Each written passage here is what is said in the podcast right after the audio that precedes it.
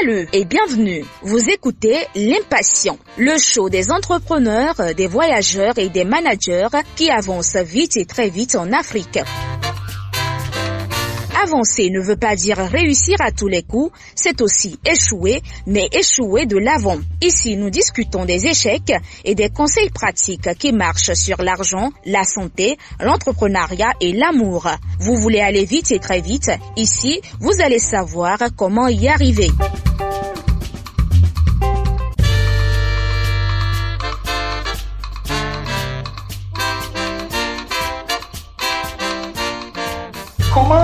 Trouver le bonheur entre science et pratique avec euh, Sename Agosto. Le bonheur est une quête humaine.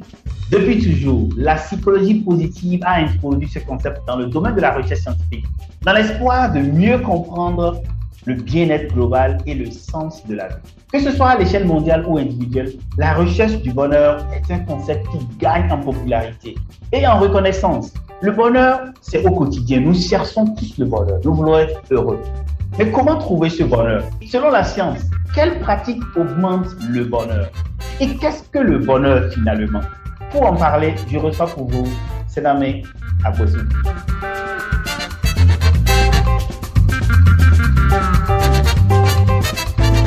Salut Sénamé. Salut Maurice. Comment tu vas aujourd'hui? Merci, je vais très bien. Je suis heureux d'être avec toi. Super. Dans ce podcast. Et, je voudrais commencer en te disant merci pour le temps que tu consacres à cette discussion. Et je voudrais dire à ceux qui nous écoutent que vous pouvez nous voir, vous allez voir que Sénami est tout souriant, il a un très beau décor derrière lui et il dégage le bonheur. Et je vais lui demander tout de suite, sans transition, Sénami, comment tu fais pour être aussi souriant et dégageant le bonheur? C'est quoi le premier secret? Le secret, c'est que j'aime être avec toi. Je pense que ce bonheur, tu le ressens oui. simplement parce que tu en dégages aussi. Wow. Donc, c'est vraiment euh, le miroir mm -hmm. de ce que tu es. Mm -hmm.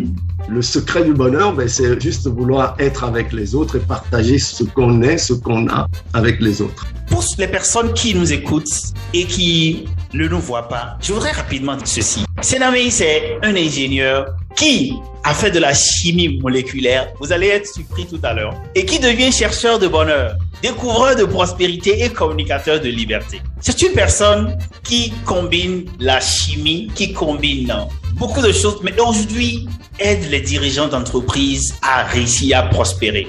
C'est un fin voyageur. Il a fait des pays que vous n'allez pas imaginer. Ukraine, États-Unis, France et plein d'autres pays. Et tout ceci, il atteint le haut niveau. Et quand il atteint le très haut niveau, il décide qu'il faut mettre tous ces outils-là à la disposition et au service des chefs d'entreprise, des personnes qui permettent à l'entreprise d'avancer. C'est là, mais tu as une approche immatérielle. Tu veux plutôt toucher tout ce qu'on ne voit pas, mais qui affecte beaucoup l'entreprise. Tu as un concept que tu as créé, Imatronics. Avant d'aller plus loin, c'est quoi l'Imatronics? Alors, l'Imatronics, ça a été une idée que j'avais essayé d'exprimer cette partie immatérielle de l'entreprise. -hmm. Parce qu'une entreprise, quand on voit un bilan, -hmm. on voit des chiffres, il y a des choses qui sont tangibles, il y a des choses qui ne sont pas tangibles, des choses qui ne sont pas immatérielles. J'ai voulu exprimer tout ce concept des choses immatérielles de l'entreprise et je considère que quand on prend une entreprise, 10% c'est ce qu'on voit. 90% de ce qui fait fonctionner l'entreprise, on ne peut pas le toucher, on ne peut pas le voir. La plupart des consultants, quand on rentre dans une entreprise, on veut aider, on se focalise sur ces 10%, sur ces choses tangibles, mm -hmm. et on laisse souvent les 90% qui sont intangibles. Et moi, mon expérience, mm -hmm. depuis que je m'intéresse à ce domaine, oui. plus on s'intéresse aux gens, mm -hmm. à ces choses immatérielles, l'organisation, le bonheur dans l'entreprise, plus on produit, plus les performances augmentent. Donc, wow. c'est vraiment tous ces outils qui permettent à l'entreprise de pouvoir s'appuyer sur ces 90% mm -hmm. des choses invisibles de l'entreprise, le mindset, -hmm. la motivation, -hmm. toutes ces choses. C'est ça que j'avais mis sous ce terme imatronique à un moment donné. Oui. Et j'ai changé après, bon, je l'appelle autrement, mais wow. voilà cette idée. C'est intéressant. Et ce que tu dis est, est d'autant plus important que la notion de bonheur peut être matérielle et aussi immatérielle. Et avant d'arriver, puisque le bonheur, ce n'est pas physique, ce n'est pas un immeuble qu'on peut toucher. Même si être dans un bel immeuble, même si avoir une belle voiture peut améliorer la qualité du bonheur, tout ce qui est matériel. Mais le bonheur en lui-même, on le sent, on le vit. Et avant d'aborder le bonheur dont nous allons aujourd'hui discuter et vraiment disséquer le bonheur pour le rendre simple, mais aussi pratique et partager les outils simples à ceux qui nous écoutent, que ce soit du Rwanda, que ce soit de la RDC Congo, de la Mauritanie, du Bénin ou du Togo, j'ai envie qu'on parle de toi. Sénamé, qui es-tu? Parle-moi de toi, de ton parcours. Tu as commencé où? Ben, J'ai commencé au Togo. Je suis né à Lomé. Je suis l'aîné d'une famille de sept. En tant qu'aîné très tôt, la mission que m'avaient donnée mes parents, c'est réussir et sois l'exemple pour tes frères et sœurs. Mhm. Donc, mon père m'a toujours répété, t'es une locomotive. Donc, très tôt, il y avait cette mission tirer les autres et d'être un modèle de tirer les autres. Chose que très tôt, j'ai je n'avais pas compris l'importance de ça chez mes parents. Mais je l'ai compris beaucoup plus tard. Je m'étais rebellé par rapport à ça. Est-ce que tu es en train de me dire que c'était lourd à porter d'être la locomotive, c'est ça? Absolument, absolument. C'était lourd, bon, mais de toute façon, jeune, même quand mes frères faisaient des bêtises, mm-hmm. mais ça revenait, c'était moi qui avais la correction, même si je n'étais pas concerné. Waouh tes parents, ils, étaient sévères et ils te poussaient à un sens de responsabilité, je dirais. Et ils ont poussé ce sens de responsabilité assez fort. Et même si je me rebellais, mm-hmm. Je pense que c'est quelque chose qui est resté. Donc, j'ai fait le collège protestant jusqu'au mhm. bac, mhm. collège protestant de Lomé, qui est au coin, non loin de, chez moi. Mhm. Et après le collège, je devais aller en France pour continuer mes études, mais voulant être le plus loin possible de mes parents, j'avais refusé. J'avais une bourse pour aller en France, j'ai dit non, je ne vais pas y aller. Je me retrouvais sans bourse. Et finalement, le directeur m'a rappelé, bon, meilleurs qui restent sans bourse, on m'a proposé d'aller en Chine, on, me proposait d'aller en URSS. Je ne savais même pas où c'était sur la carte. J'ai dit oui, je vais là-bas. Waouh, waouh. Donc, c'est comme ça. Et l'intention était juste comment être au le plus loin possible de cette influence des parents. J'aurais aimé que tes parents puissent écouter ceci pour bien écouter comment tu les as fui pour aller te retrouver dans le froid. Je me suis retrouvé en URSS mhm. et cette histoire, je l'ai racontée à ma maman que c'est moi qui avais refusé la bourse il y a à peu près 4 ou 5 ans. Qu'est-ce qu'elle a dit? là où elle découvrait. Elle a dit quoi? Moi qui pensais que d'autres ont volé la bourse de mon fils, etc. Et avec ce que j'entends, ton enfance a été un peu beaucoup de responsabilités parce que tu es l'aîné. On a voulu très tôt que tu assumes le rôle d'aîné, de personne qui ouvre le chemin et qui montre le chemin. Qui montre le chemin. Et ça n'a pas été une enfance malheureuse. Tu t'es bien amusé? Énormément. Waouh. Dis-moi, quel était le meilleur moment? Les meilleurs moments pour moi, c'est ce groupe de jeunes, on était au collège protestant, on avait inventé la semaine culturelle au, mhm. collège protestant, bon, des activités de théâtre, des activités de concert, toutes sortes d'activités. On avait créé des groupes de théâtre, de chant choral. Oui. Oui, ça, ça a été un très grand moment pour moi. Et tu aimais plus le théâtre ou le chant? Qu'est-ce qui te passionnait le plus? J'ai chanté, j'adorais le théâtre. Wow. Un de mes rêves, euh, oui, je voudrais reprendre encore du théâtre. Quand tu arrives en URSS, tu étais où à l'URSS En Russie aujourd'hui ou en Ukraine? En Ukraine. En Ukraine. J'étais en Ukraine. J'ai fait une année d'abord euh, à Odessa pour apprendre la langue et puis ensuite à l'époque, c'était le russe que tu devrais apprendre. Oui, oui, oui. Pajalusta. Pajalusta.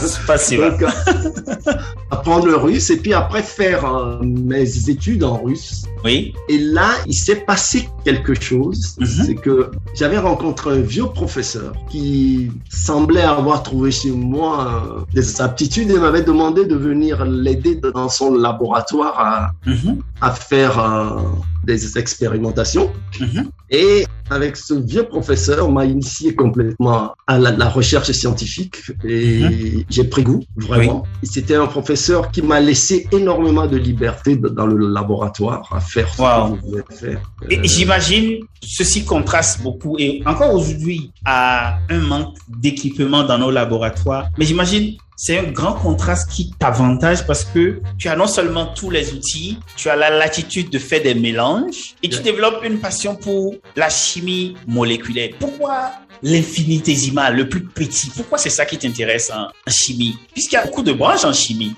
Oui. Pourquoi c'est la moléculaire qui te passionne? Qu'est-ce qui te pousse vers cela? Non, je pense que c'était ce professeur qui m'avait initié à ça. Euh, parce qu'il s'intéressait à la catalyse et la catalyse, c'est vraiment les petites molécules qui pouvaient accélérer des, des réactions chimiques. Bon, donc, euh, exemple de comment ce professeur m'avait laissé la liberté. Oui. Euh, et ça, je m'en rappelle toujours. Le vieux professeur, il, il, était assis et je faisais une expérience un jour. J'étais tellement passionné par ce que je faisais que, que j'avais oublié que c'était un solvant. Et le solvant coule et tombe sur euh, le feu que j'utilisais pour faire évaporer. -hmm. Et tout prend feu. Wow. Sous la haute.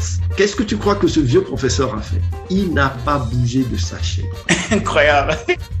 Il n'a pas bougé, il me laisse me battre avec la chose et puis il y a un autre assistant qui vient, qui met, on éteint le feu, je me sentais tout mal. Qu'est-ce qu'il a dit? Et je me retourne vers ce professeur et me dit, Sénamé, est-ce que maintenant tu sais que le benzène brûle? Donc maintenant, j'ai eu l'expérience de voir que, mais il n'a pas bougé. Il me laissait faire cette expérience jusqu'au bout. wow. Et pour ceux qui nous écoutent, si vous allez dans un laboratoire, c'est délicat. Les liquides, les gaz, c'est vraiment dangereux. En fait, je, je, te laisse plutôt dire cela parce que c'est passionnant, comme tu le dis, mais ça peut être aussi fatal, n'est-ce pas? C'est fatal, c'est-à-dire que pourquoi je cite cet exemple mm. C'est-à-dire l'apprentissage peut se faire à différents niveaux. S'il avait réagi en sautant, en venant avec ça, je me serais senti mal, mais on avait un gros risque parce qu'il y avait d'autres produits qui pouvaient brûler. -hmm. Mais il était là, il observait, il s'est dit, il peut encore se débrouiller. Donc il n'a pas bougé. Oui. Il m'a laissé faire. Mm -hmm. Et en une phrase, il a donné un enseignement qui était très puissant. Oui, et valable jusqu'aujourd'hui d'ailleurs. Et valable jusqu'aujourd'hui. Plus de 50 ans après, je, oui. je, je, me rappelle toujours. Donc on peut laisser les gens rentrer dans le mur, mm -hmm. avoir la possibilité de les aider, oui. mais ne pas les aider et les laisser vivre cette expérience avant de donner la leçon. Ouais, et ouais. ça, c'est quelque chose que même dans le coaching que je fais aujourd'hui aux entrepreneurs, c'est la même attitude. Mmh. Enfin, il faut laisser expérimenter.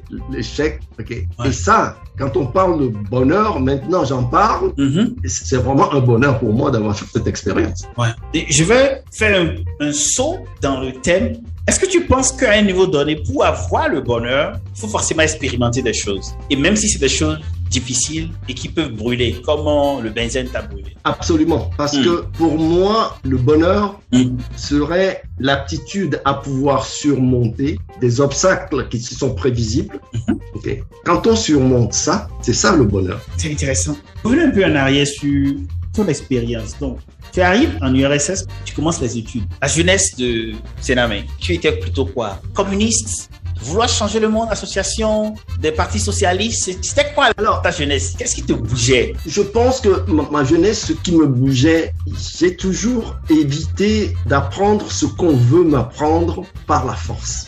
Je te disais, j'étais au collège protestant, assez oui. rebelle, etc. Et -hmm. après, je vais dans un pays communiste mais je ne pense pas que j'ai été plus communiste là-bas.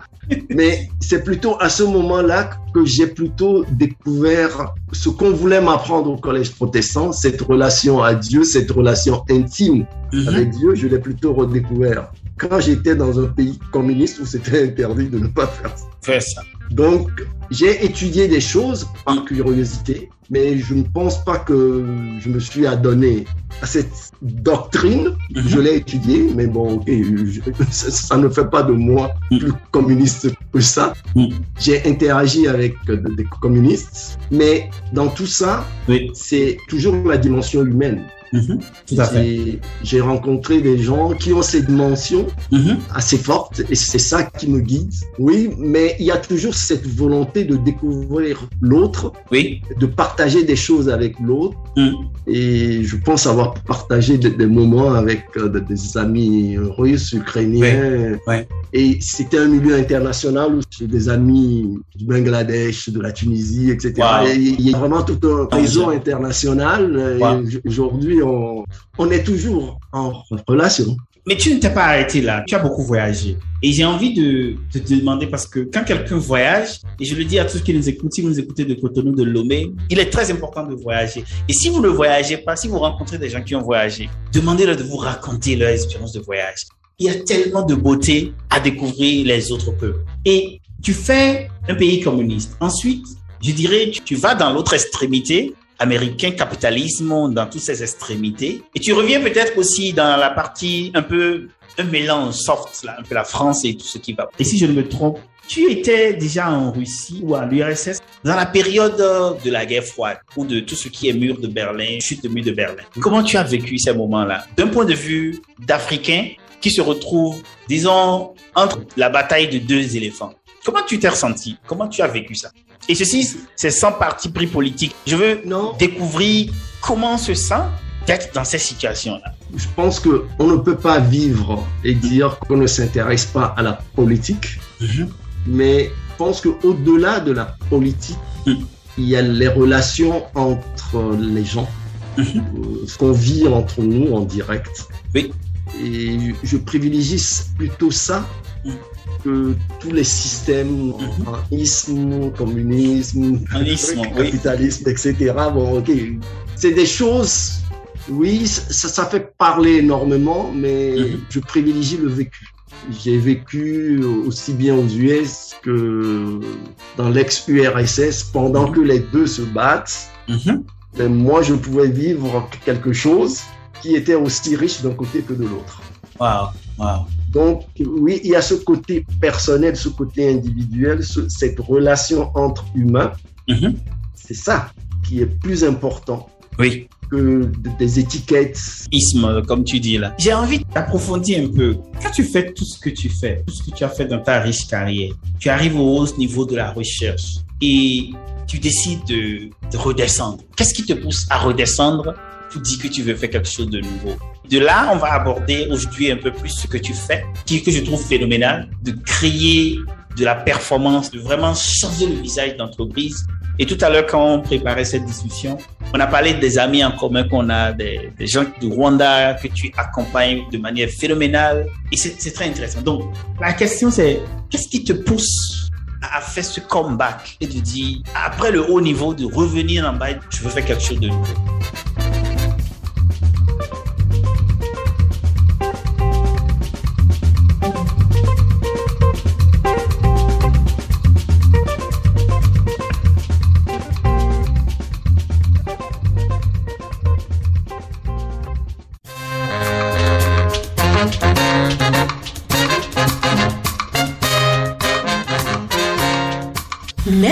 D'écouter l'Impatient Podcast. Moi aussi, j'écoute très souvent les conversations de Marius et j'adore le faire. Si vous aimez ceci, vous allez certainement adorer ces livres et les garder actuellement en vente. Le nombre disponible est limité, donc allez vite prendre le vôtre. Ceci peut être votre manière de soutenir les heures de travail de l'équipe qui produit cette émission. Faites comme moi, procurez-vous votre livre en audio ou papier et l'un des garder sur l'impatient.com slash boutique.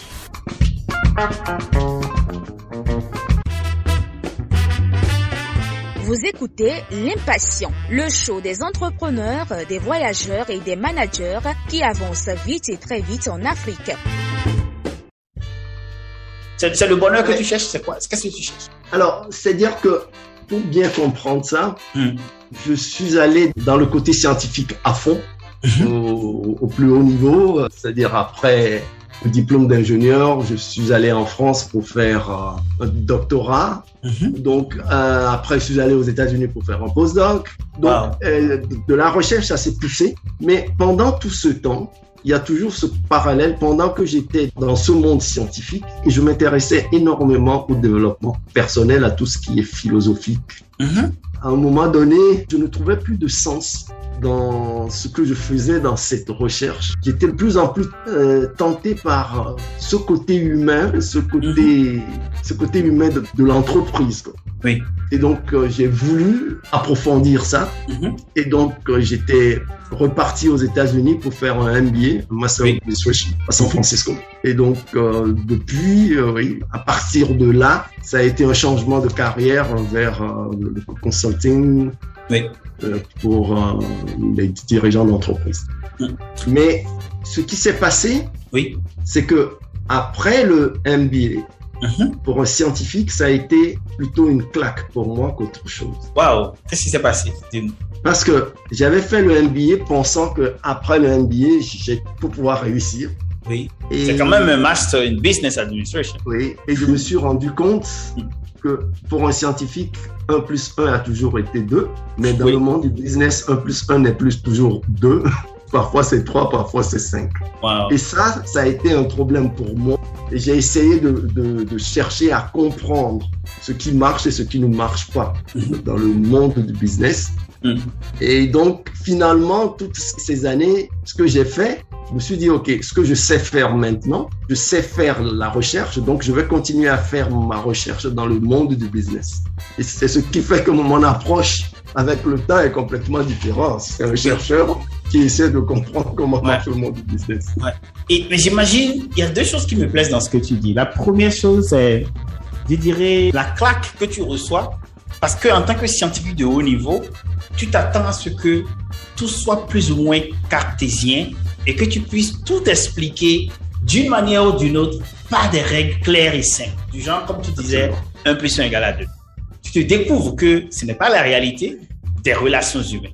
Ça, c'est le premier. La deuxième chose, c'est c'est qu'à un moment donné de ta vie, effectivement, tu t'es rendu compte que tu ne collais pas trop ou tu avais envie de faire autre chose et tu décides de poursuivre cela. Et je trouve que cela traduit de manière très belle ton expérience de dire quand on arrive quelque part, on ne veut pas de quelque chose, on décide de le changer ou on fait autre chose. Je trouve que c'est un peu lié à notre thème de discussion sur le bonheur. La deuxième chose, c'est les relations humaines sont quand même complexes et, et difficiles et imprévisibles mais elles sont quand même ce qu'elles sont et elles sont belles. Qu'est-ce que tu penses de, de ces deux choses-là? Alors, avant de répondre à cette question, Oui. retiens cette question, Mhm, Maurice. Je voudrais, pour les gens, nos- les jeunes qui nous écoutent, mhm.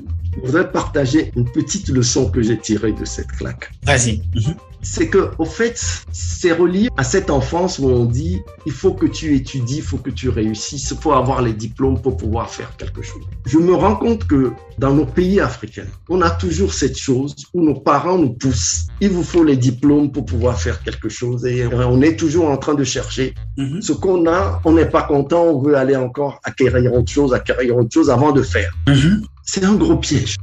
C'est, on peut faire déjà avec ce qu'on a, mhm. parce Ah. que c'est pas le diplôme qui fait, mais c'est l'objectif qu'on a, et en faisant, on peut arriver. Je ne dis pas que le diplôme n'est pas important, mais je trouve que, et ça, je, je l'ai trouvé chez, en, en discutant avec beaucoup de gens, les gens pensent que c'est parce qu'on a un diplôme Mhm. que bon, ben, ça donne droit à faire des choses. Mhm. Mais si on voit, il y a beaucoup, il y a des gens qui ont beaucoup de diplômes, mais bon, qui font très peu avec. Ouais, ouais. Donc, pour les jeunes, eh oui, les gens disent, oui, j'ai pas de diplôme, c'est pour ça que je n'entreprends pas, ou j'ai pas ceci, c'est pour ça que je n'entreprends pas.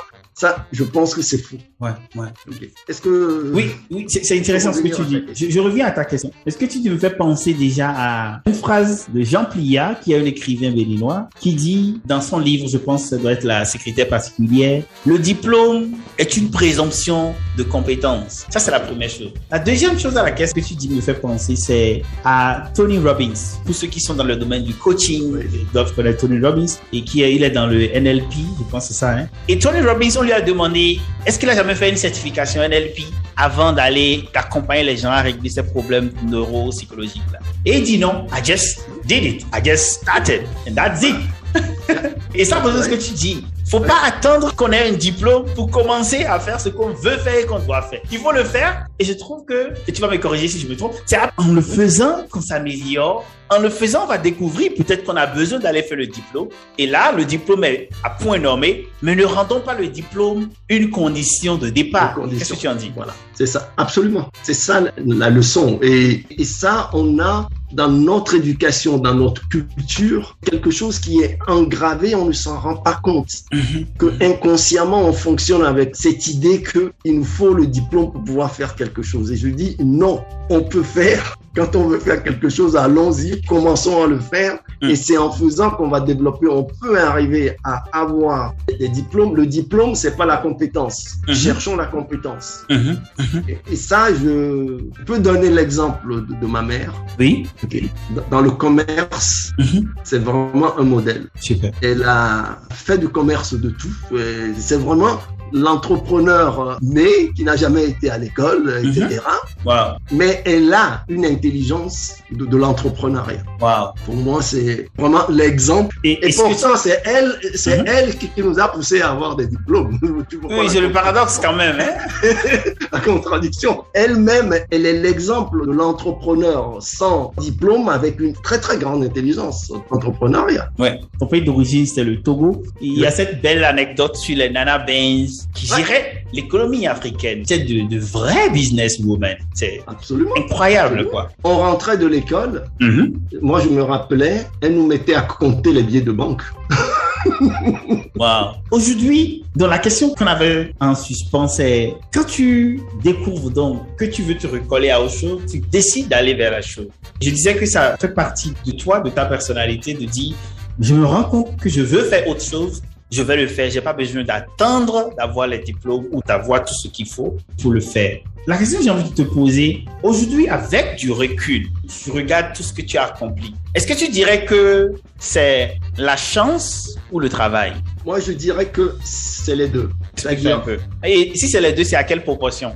À quelle proportion? C'est-à-dire que je mets le travail à 90%, 90%. OK. ou bien même à 95%, OK. Mhm. et la chance, c'est 5%. Mais pour la chance, c'est quoi? C'est parce qu'on a un objectif, Mhm. et on a trouvé les bonnes personnes, ou on a fait le bon choix pour aller dans cette direction. Mhm. Donc, des gens qui comptent sur la chance pour réussir, la séquence est inversée. Mais quand on travaille, on travaille énormément, on se retrouve à réussir et on dit, ah, j'ai la chance. Mhm. Donc, moi, je pense que c'est plutôt le travail, l'action. L'action paie toujours. Quand on fait une action, Mhm. on a toujours un résultat. Yes. Yes. Et le résultat peut être bon ou mauvais. Si c'est mauvais, on corrige, mais bon, on refait une autre action. Donc, moi, je mettrais plutôt l'attention sur l'action plutôt que sur la chance, parce que dans la chance, il y a un facteur passif, Mhm. Alors Mm. que dans le travail, ben oui, c'est actif. On est au volant, on est cause. Mm. Quand on travaille et on réussit, Oui. ben, on attire d'autres choses qui sont positives. Mm. Et c'est ça qu'on appellera la chance. Me retrouver avec toi aujourd'hui, Marius, Oui. je peux considérer que c'est une chance. Oui. Mais s'il n'y avait pas le travail qui a été fait avant, tu ne me trouveras pas. Non. Ça, c'est vrai. Ok, voilà. C'est vrai. Et c'est intéressant ce que tu dis. Aujourd'hui, tu accompagnes les, les entrepreneurs, les dirigeants d'entreprise, parce que tu as vraiment choisi ta niche, parce que tu es convaincu que c'est tout cet ensemble de choses immatérielles qui fait la performance ou qui défait la performance de l'entreprise. Ceux qui nous écoutent, c'est les jeunes. C'est beaucoup de jeunes, des gens qui sont au Bénin, au Sénégal, en Guinée. J'ai envie de te demander, qu'est-ce que tu as envie de leur dire aujourd'hui? Avec cette riche expérience que tu as accumulée, tous ces voyages que tu as faits Qu'est-ce que tu as envie de, de dire à ces jeunes qui nous écoutent? Mais j'aimerais leur dire une chose très simple, Mm. de croire en leur potentiel. Croire Ils leur ont potentiel. Un potentiel oui. Ils ont un potentiel. C'est savoir comment l'utiliser et savoir s'entourer des bonnes personnes qui vont propulser ce potentiel plutôt que l'opprimer. Et cette foi en sa capacité à, à développer son potentiel, à utiliser son potentiel et gagner, c'est ça qui va faire la différence. Quand les gens sont convaincus qu'ils ont un potentiel, ils ont quelque chose à apporter, Mhm.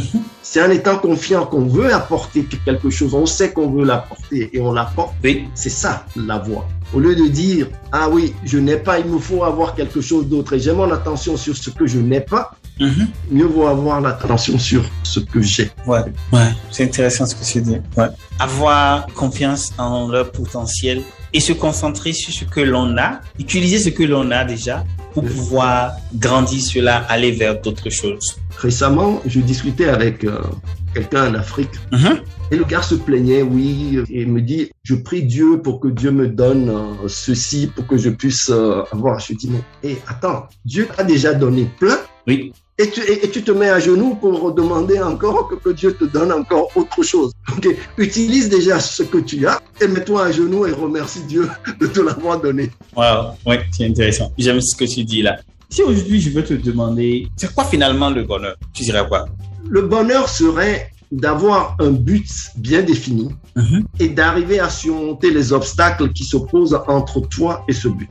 Ce sera le bonheur. Avoir un but défini et surmonter les obstacles en ce que tu es maintenant et ce bonheur-là, ou ce but-là. Et ce que je vois, ce que j'essaie de visualiser, ce que tu dis là, il y a de l'action qui est là. Absolument. C'est-à-dire le bonheur en disant oui, je vais penser, Mhm. je vais visualiser et ça va se faire. Mhm. J'y crois pas. Mhm. Et quand vous voyez les gens qui ont qui ont réussi, Mhm. euh, on célèbre la, la réussite, mais ce qu'il faut voir, c'est quel est le chemin que la, la personne a fait avant d'arriver à cette réussite. Tout à fait. Donc souvent, on demande aux gens qui ont réussi, dites-moi, oui, ce que vous faites.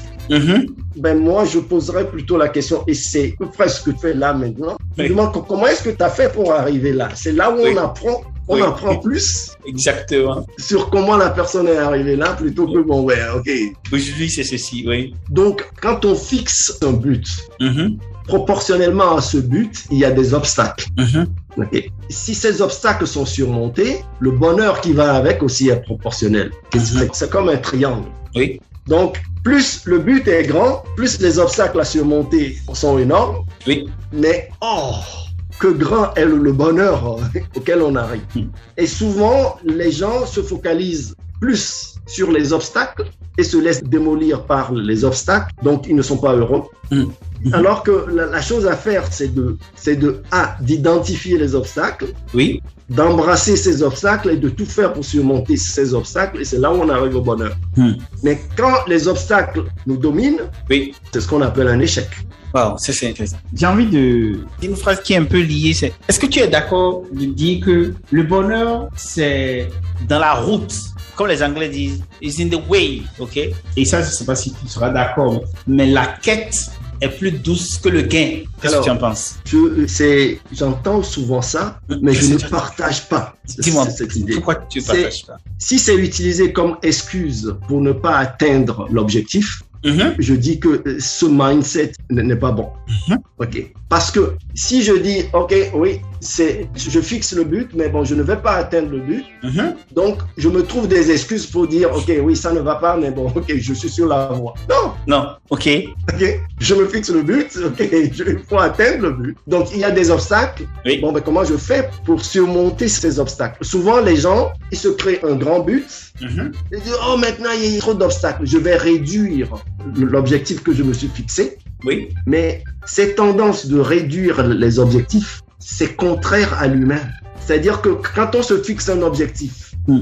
et que on voit qu'on n'arrive pas à l'atteindre, Oui. l'erreur, c'est de rabaisser l'objectif. Oui. Mais ce qu'il faut faire dans ces cas, c'est augmenter le volume d'action qu'on fait Mm. pour atteindre l'objectif et non réduire l'objectif. L'objectif va rester toujours le même. Parce qu'à partir du moment où je vais dans l'autre sens, ben, si c'est difficile, qu'est-ce que je vais faire? Je vais réduire encore l'objectif. Mhm. Mhm. Euh. Ce que tu dis est profond de sens et aussi philosophique. Tu n'es pas très loin de, de ta base à la, de ta Absolument. base.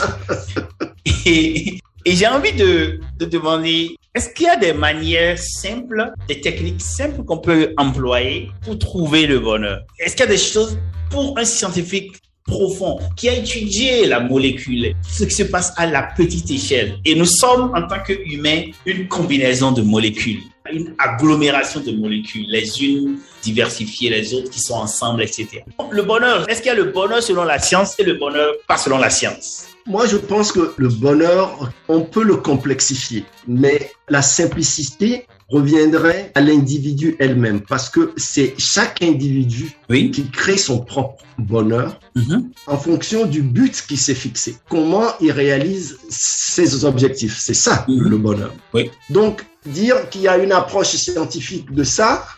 Euh, bon, ok, peut-être que on s'enrichit avec ça, mais bon, ok, mais ça revient à l'individu. Le Mhm. bonheur, c'est quelque chose de très personnel. Mhm. La preuve, il y a des gens qui sont, bon, on prend le côté argent. Avez-vous déjà vu un homme riche mhm. malheureux, moi j'en ai vu. Des gens qui sont assis sur des tas d'argent. Et c'est les gens les plus malheureux que tu puisses rencontrer. Mais par contre, j'ai vu des gens qui ont très peu, mais qui ont cette richesse d'âme hmm. et cette valeur. C'est des gens qui sont heureux, ils dégagent du bonheur. Hmm. Et ils sont vraiment profondément heureux. Donc, il n'y a que l'être lui-même qui définit le bonheur. C'est mais tout à l'heure, tu disais, l'Africain, tu as fait une phrase, je dirais à la limite prophétique. L'Africain est déjà heureux. Qu'est-ce que tu veux dire par là? Absolument. C'est-à-dire que, au fait, moi, je regarde, je te parlais de mon enfance, par exemple. Tout à fait. J'étais heureux. Ma famille, on n'était pas les plus pauvres. Mhm. Mhm. On avait de, quoi. Mais je pense que ces moments vécus avec des amis, à jouer au foot, mhm. avec des noyaux de mangue dans le nord du Togo, ou bien on prenait des chiffons et on, on roulait les chiffons en boule pour que le ballon puisse rebondir, on prenait des boyaux de pneus qu'on découpait en fines lamelles et on enroulait le, chiffon et ça rebondissait bien. Et on jouait. Mais quel bonheur On voulait une balle, on a une balle, on, a, on, voulait, on voulait jouer. Bon, donc le problème c'était pas est-ce qu'on a la balle ou on n'a pas la balle? Donc ces moments partagés avec ces autres enfants, pieds nus ou autres, mais mm. c'était du bonheur. Aujourd'hui c'est la même chose. Le bonheur existe partout. Et quand je vois des Africains qui disent oh oui je veux le bonheur il me faut de l'argent, il me faut. Hmm. Mais c'est le monde occidental hmm. qui a créé cette chose. En Afrique, il y a vraiment cet échange. L'Africain a cette tendance naturelle à vouloir aider un autre Africain. Et ça, c'est vraiment une richesse. Dans nos traditions, nous avons des choses qui, qui sont très riches, qui nous apportent cette plénitude. Oui en dehors de ce côté financier. Et je vois des jeunes qui disent, oui, j'ai un projet, je ne trouve pas de boulot, ou autre, que le gars a un potentiel, il peut apporter quelque chose. Il y a ce mindset qu'il faudrait qu'on remette, c'est que les gens apprécient la valeur qu'ils ont, ce qu'ils peuvent apporter aux autres. Hmm. Et ça, c'est chacun vit pour une mission. Et si la personne peut trouver ce pourquoi il vit et il fait les choses pour aller dans ce sens, hmm. le bonheur est là. Ce que tu dis est très intéressant. Et, ça remet la balle à terre. Tu as beaucoup joué quand tu étais hein? Aujourd'hui, notre société africaine, parce que ceux qui nous écoutent sont beaucoup plus africains, qui nous écoutent que ce soit du Bénin, du Togo, de la Côte d'Ivoire, de Korogo. On a dénaturé un peu la quête du bonheur. Avec ce que tu dis, tu m'ouvres les yeux, j'en apprends beaucoup, je le dis devant les gens ici. Et le bonheur a été un peu trop matérialisé. Et ce que tu me dis là, c'est il faut qu'on revienne à ce qui fait notre identité. En tant qu'Africain, on a du plaisir à partager, on a du plaisir à vivre en communauté, on a du plaisir à vivre ensemble avec les autres, pas forcément dans le style individualiste, etc.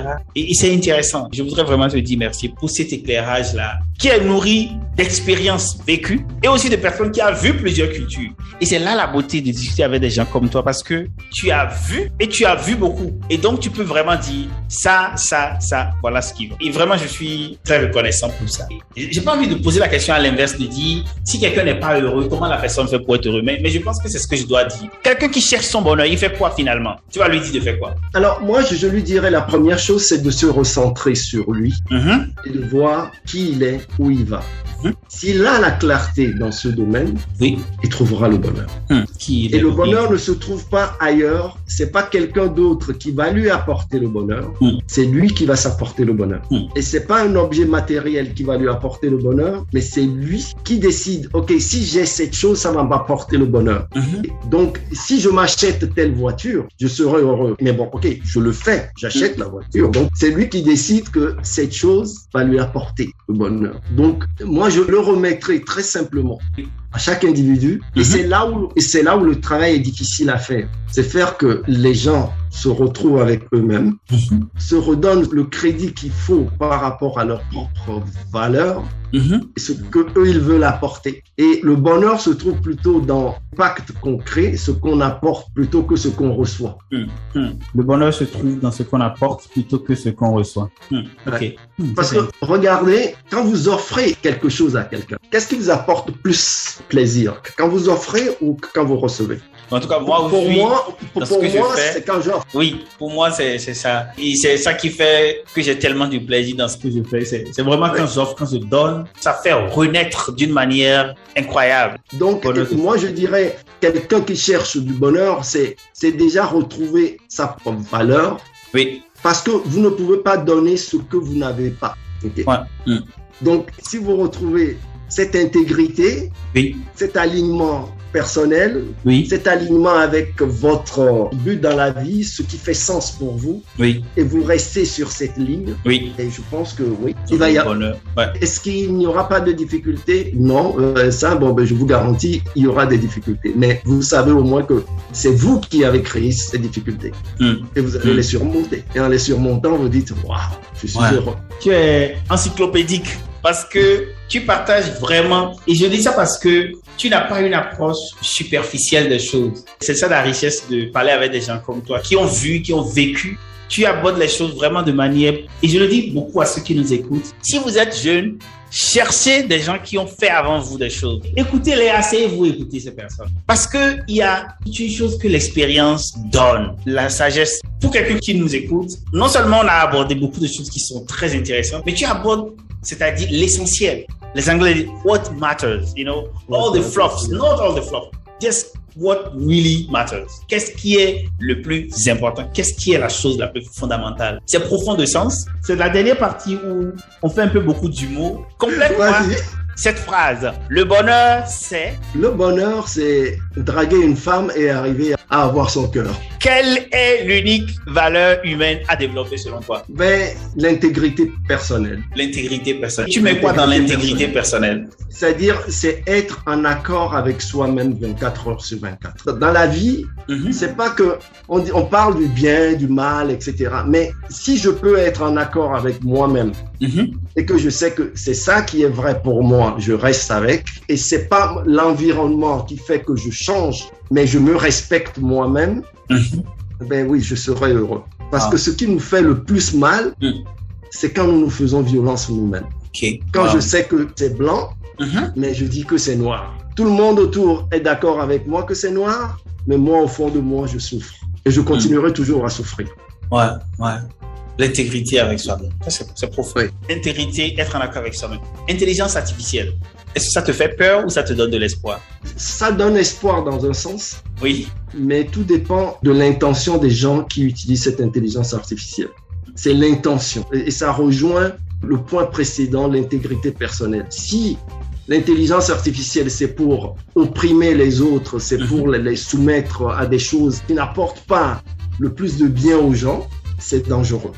Mais comme toute chose, mieux vaut le mettre dans les mains des gens qui ont de- des intentions saines plutôt que dans, des, dans les mains Ouais. des intentions.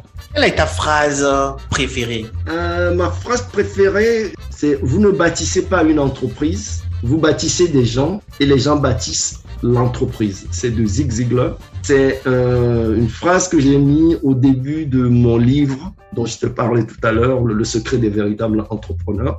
On n'en a pas parlé, mais parle-nous de ça. Parce que c'est un livre que tu as eu l'ingénieuse idée de, de traduire euh, Oui, Kinyarwanda. alors, le livre- Où est-ce qu'on peut trouver le livre? Parle-nous de livre et où est-ce qu'on peut le trouver? Je peux partager avec toi le, le lien. Le, livre est sur Amazon, c'est le secret du véritable entrepreneur. Mais bon, je Mhm. peux le partager pour ta, communauté. Je peux partager avec toi le lien. Tu le partages avec ta, ta communauté. Je le, je le ferai avec plaisir. Je vais le Euh, mettre oui. dans les commentaires et aussi quand on va mettre dans notre newsletter, les gens pourront l'avoir. Et le livre est traduit en français, anglais, néerlandais, Mhm. puisque je suis en Belgique, espagnol, Oui, en, en kiné-rwanda pour mes amis rwandais, oui, en swahili pour le, l'Afrique de l'Est. la zone de l'Afrique de l'Est et en malagache. Pour le malagache, on a fait une expérimentation. On a enregistré le livre en version audio. Wow. Donc, on peut avoir aussi en malgache. Mm. C'est un premier volume. Je, Mhm. je l'ai conçu comme une série. Oui. Donc, le premier volume, ça fait 35 minutes de lecture. Donc, euh,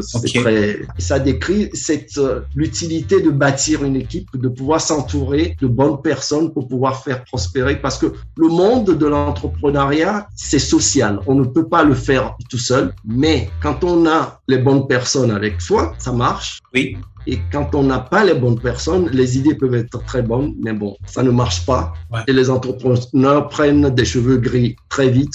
J'ai perdu beaucoup de cheveux depuis que j'ai commencé l'entrepreneuriat. Le livre, tu vas nous donner le lien pour que les gens Oui. puissent s'en procurer. Et si les gens veulent bénéficier de tes services, comment ils font? Comment ils entrent en contact avec toi? Alors, très simple, Mm. mi senameagbosu.com, M-E, mi, Oui. moi, Mhm. arrobas senameagbosu, donc euh, le prénom et le nom, Oui. point .com. Dans la description de cette conversation également, nous allons mettre le lien de tout ce que tu fais pour pouvoir permettre à ceux qui nous écoutent de pouvoir entrer en contact avec toi pour bénéficier de tes services et de ton accompagnement parce que tu es riche de parcours, tu as fait beaucoup de choses et il faut que les gens profitent de cela pour aussi grandir leur entreprise. C'est vraiment du win-win, surtout que tu as du plaisir à partager et à aussi communiquer cela pour le bien-être de la communauté. Nous sommes à la fin de cette belle discussion. J'ai envie de te demander quel serait ton mot de fin pour mettre un terme à ceci? Mon mot de fin Mm. serait te remercier,